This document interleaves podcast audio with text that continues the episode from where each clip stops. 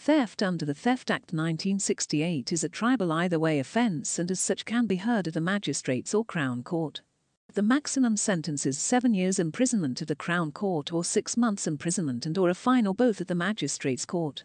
The definition is as follows.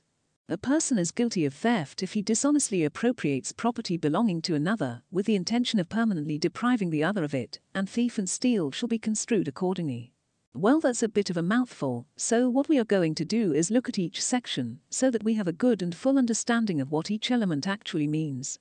It may be a lot more involved than you think. Let's look at each part a person is guilty of theft if you well that's strange we have gone from a person to he in less than a sentence, however this does not mean that females can legitimately commit theft, this is simply a product of the era this legislation was written. You will see this in other legislation where the suspect is referred to as a male, where it actually refers to men and women alike. It then goes on to say dishonestly, what is your understanding of dishonesty? Most people will give slightly different responses. Do you think that a homeless man stealing food from Tesco dishonest? Do you think a multinational company using tax avoidance tactics dishonest?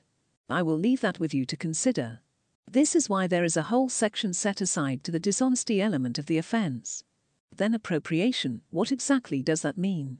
If I borrowed a friend's season ticket to watch a match that they could not attend, is this appropriation? If I take a handful of blackberries from a hedge, is that appropriation? Now the biggie, property. What is property? Is a piece of land at the end of your garden you have acquired by moving your fence, property? Is six months of electricity you have acquired as a result of bypassing the meter property? You can't see electricity, so how can it be property? Belonging to another. Well, this area is a bit of a minefield at times. It obviously covers the owner as we know it. For example, I ride my bike to the station. While at work, a local youth removes the lock and makes off with my very nice bike. Obviously, in that case, I am the owner. However, due to the theft of the bike, I decide to take my car to the station the next day. I don't pay for parking, and my car is clamped and removed to a nearby compound. I know I am having a bit of a bad time. However, under the cover of darkness, I go into the yard and drive away my car. Am I the only owner at that point? Well, we will discuss that later on. Then, with the intention to permanently deprive, well, this is simple if we take two bottles of White Lightning from Tesco and drink them on the 76 bus home. However, what if that youth took my bike in order to get home to his sick mother and intended to return it to the train station in the morning? We will explore that later on too. Well, that's where the definition normally stops if you speak to experienced police officers. However, the last part of the definition is very important if you are going on to study other offences under the Theft Act. There will be references to stealing and or thief. When you hear these terms, they have the same meaning. For a number of the other offences, reference is made to suspect stealing. So, without the act of theft under this section, none of the other offences can be present. So let's look at dishonesty in greater detail so that we know what the law means. Well, the stated case on this changed in 2017 and unusually has made the process more straightforward for the prosecution. The test of dishonesty is as follows whether what was done was dishonest according to the ordinary standards of reasonable and honest people. Therefore, if the jury at the Crown Court or members of the bench at Magistrates' Court believe the act is dishonest, that will be sufficient. There are situations, however, where a person may have a defense to dishonesty.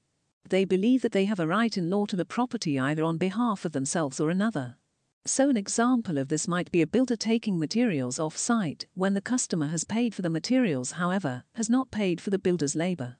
Or a pizza delivery driver keeping customer payments in lieu of wages he has not received.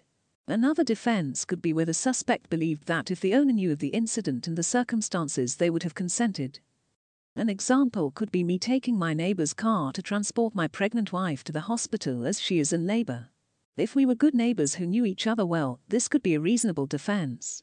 However, if I didn't really know my neighbor or we were actively hostile to each other, the defense would be less likely to stand up. Or the final defense is that the owner cannot be found by taking reasonable steps. So you are walking through Liverpool Street Station at rush hour, and while fighting your way to the escalators, you find a £20 note on the ground. You would not be able by reasonable steps to find the loser. Therefore, you can happily spend the money in a nearby cafe or wherever you pleased.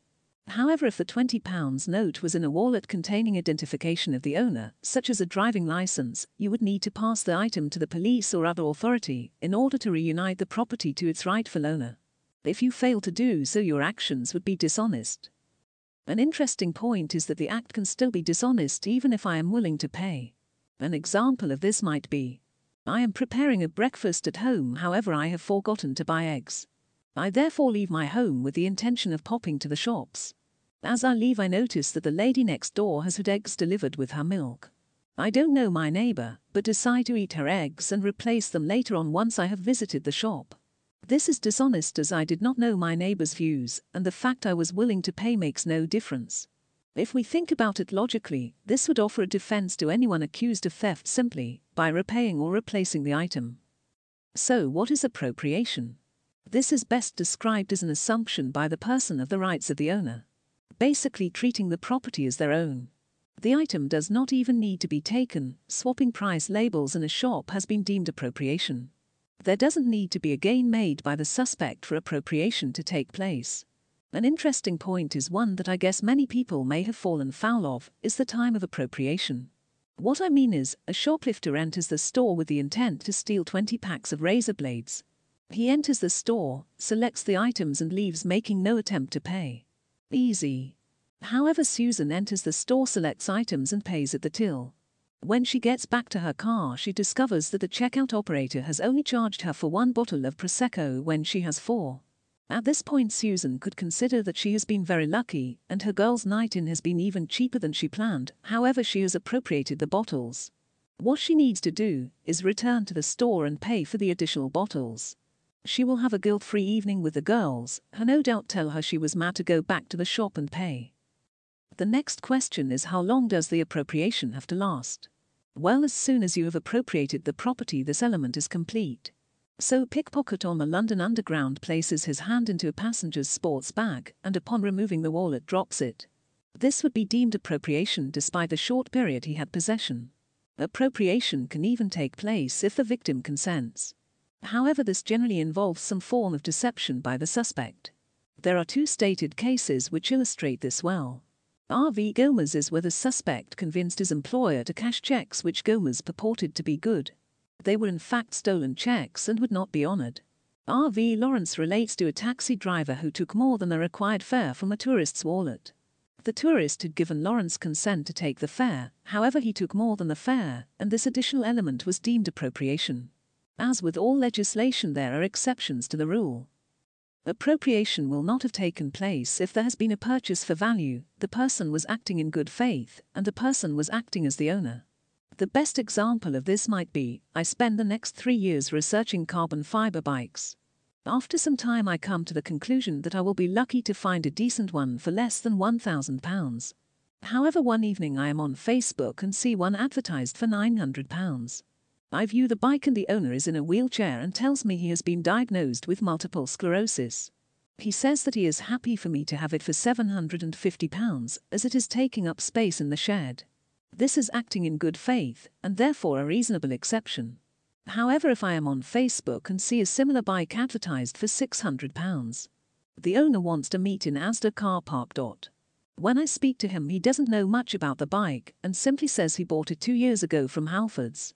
When asked for his best price, he says that I can have the bike for £250, however, I have to take it now. In this case, the alarm bells should be ringing, and therefore I am not acting in good faith and cannot rely on use of this exception. Now, the biggie property. There are three categories when we talk about property, and they are money, real, such as land and things forming part of the land, buildings, personal items such as televisions, cars, etc.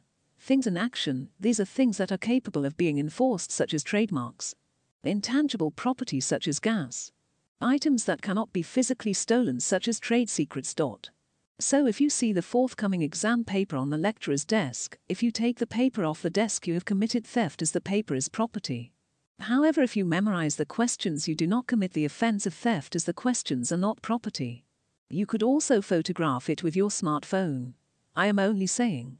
The contents of a bank account are property, but only if the account is in credit or within an approved overdraft limit. Personal data is not property and therefore cannot be stolen. There is no such thing in law as identity theft. For example, you cannot steal someone's national insurance number, however, you could steal the card it's recorded on. Let's look at land. As a general rule, land cannot be stolen. There are exceptions, however. These are trustees or personal representatives can steal land by dealing with the land in breach of confidence. For example, an executor selling the land for their own benefit. They do not have possession, this might be a person not in possession of the land, they can steal the land by severing it.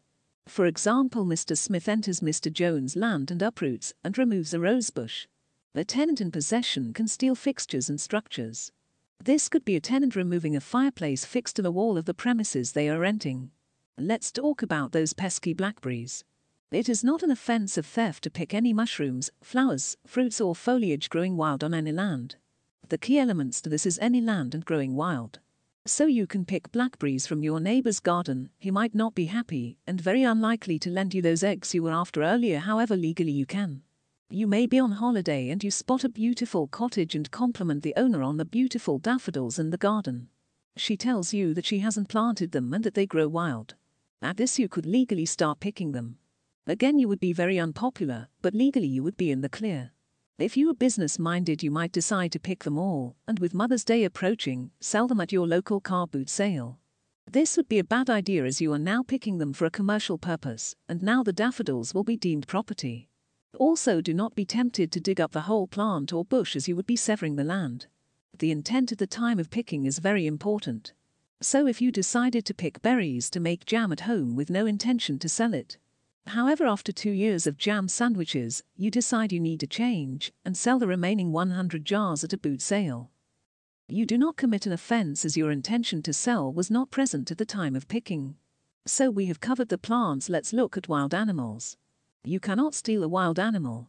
There are exceptions, however, and they are where an animal has been tamed or where they have been kept in captivity, such as those at London Zoo or they have been reduced into possession, comma, or are in the course of being reduced into possession. Possession has not been lost or abandoned.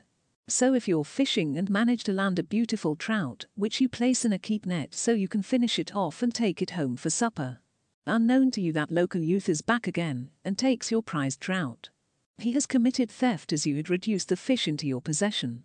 You then go on to hook another fish and in the process of reeling the fish into the shore, the local youth reappears in a boat, he has no doubt stolen earlier and cuts your line and takes your fish into his boat and makes off. He again commits theft as you were in the process of reducing the fish into your possession. However, if you leave your fishing area and the fish behind, if at that stage your local youth returns and takes the fish, he does not commit an offence of theft, as by forgetting or abandoning the fish you return it to its wild state. Sorry, but things are about to turn a bit grim now as we are going to talk about bodies and corpses. A corpse is not property, however, it will become property if it has been changed in some way, by either amputation, dissection, or preservation. So, fluids taken from a body are property and can therefore be stolen. For example, donated blood or a specimen of urine. Belonging to another. Property belongs to the person who either has a propriety interest in it, possession of it, or control of it. So, a car can be owned by three people when it is in for maintenance the owner of the car, the garage who are carrying out the work, and the mechanic who is actually doing the work. Therefore, it is possible to steal your own car if the garage refuses to release it because it is in an unsafe condition. Obviously, the multiple ownership will only exist while the garage are undertaking the work. It is only necessary to prove that the property belonged to someone else other than the accused, but not the exact owner. A person can steal from their spouse or civil partner. However, authority from the Director of Public Prosecutions must be obtained to do this. However, if at the time the couple are separated by judicial decree or order, no authority is required. The Intention to permanently deprive. There are three circumstances which may amount to a person having an intention to permanently deprive. That could be treating the property as their own regardless of the owner's rights. This might be where someone takes an item belonging to someone else and treating or dealing with it as your own such as taking my friend's Land Rover to collect the kids from school, and instead of going directly home, I take the car off road and do some 4x4 driving. I have borrowed the car beyond the scope of the agreement and treat the car as my own. This might also be borrowing a friend's season ticket to watch a match they are unable to attend, but keep it for the whole season. This again is treating it the ticket as their own and beyond the scope of the agreement, where the owner parts the property with a condition for its return. An example is where someone borrows a car for the week, however, the suspect then takes out a logbook loan on the vehicle to raise cash. It does not matter whether they intend to repay the loan prior to its return. In regard to the obtaining property by mistake issue I mentioned earlier, there is another interesting factor which is worth noting.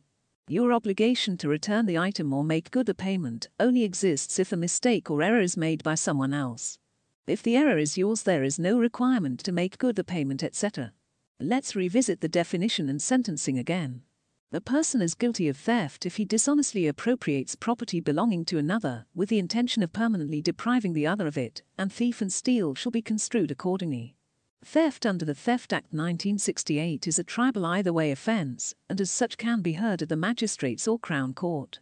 The maximum sentence is seven years imprisonment at the Crown Court or six months imprisonment and or a fine or both at the magistrates court.